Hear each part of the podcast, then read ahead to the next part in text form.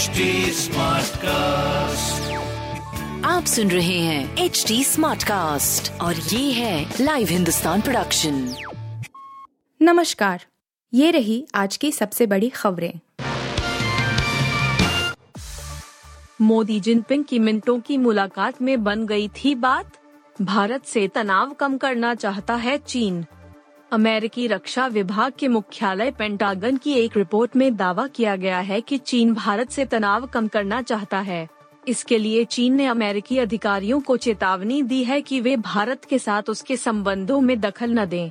मई 2020 से पूर्वी लद्दाख में वास्तविक नियंत्रण रेखा के पास कई इलाकों में भारतीय सेना और चीन की पीपल्स लिबरेशन आर्मी के बीच गतिरोध चल रहा है। इसके बीच यह खबर बेहद अहम है।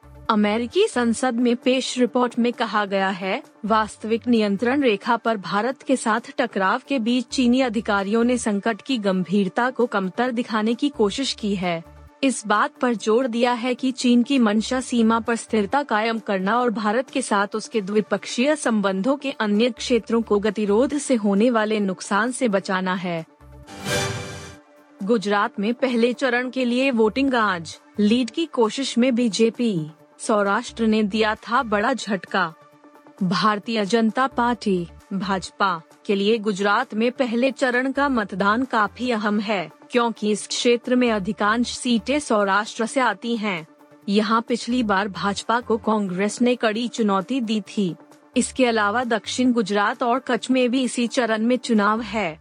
दक्षिण गुजरात में सबसे महत्वपूर्ण सूरत है जहाँ पर आम आदमी पार्टी इस बार प्रभावी दस्तक देने की तैयारी में है। गुजरात में दो चरणों में होने वाले मतदान में पहले चरण के लिए गुरुवार को वोट डाले जाएँगे। इस चरण में नवासी सीटों पर मतदान होना है। भाजपा ने चुनाव प्रचार के दौरान अपने सभी दिग्गजों को इस चरण में उतारा और कोई भी ऐसी विधानसभा सीट नहीं रही, जहाँ भाजपा का स्टार प्रचारक न पहुँचा हो।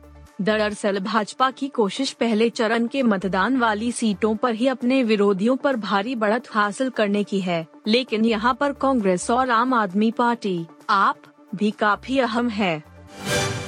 हिंदू हूँ, हिंदुत्व नहीं करूँगा तो क्या करूँगा? नोटों पर फ़ोटो की मांग पर भी बोले अरविंद केजरीवाल।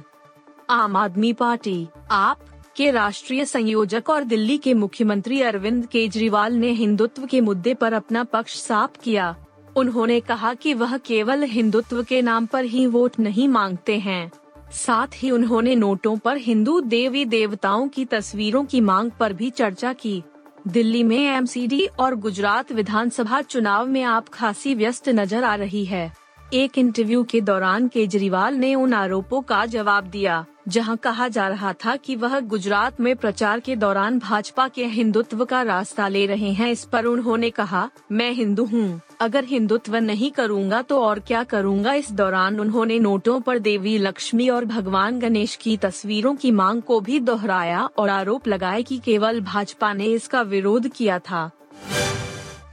बाल ठाकरे का वीडियो शेयर कर गुजरातियों को क्या सलाह दे रहे हैं रविंद्र जडेजा?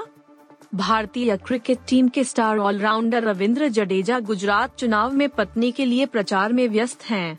इसी बीच उन्होंने शिवसेना के संस्थापक दिवंगत बाल ठाकरे का एक वीडियो शेयर किया है साथ ही उन्होंने इस पोस्ट के साथ गुजरातियों को सलाह भी दी है जडेजा की पत्नी रिवाबा जामनगर सीट से भारतीय जनता पार्टी के टिकट पर मैदान में हैं।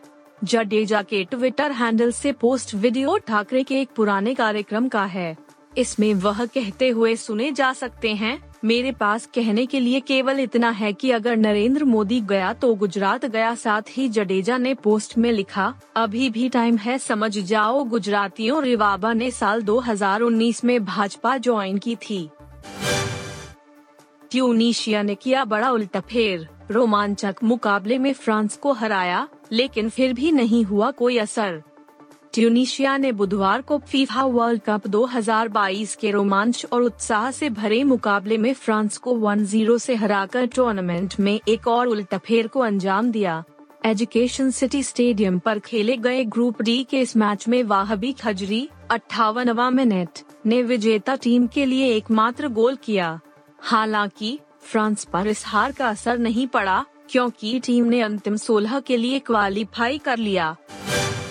आप सुन रहे थे हिंदुस्तान का डेली न्यूज़ रैप, जो एच टी स्मार्टकास्ट की एक बीटा संस्करण का हिस्सा है।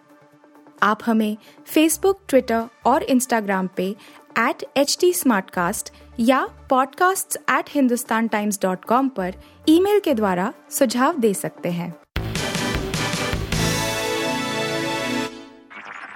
आप सुन रहे हैं एच डी स्मार्ट कास्ट और ये था live Hindustan production H smart Smartcast.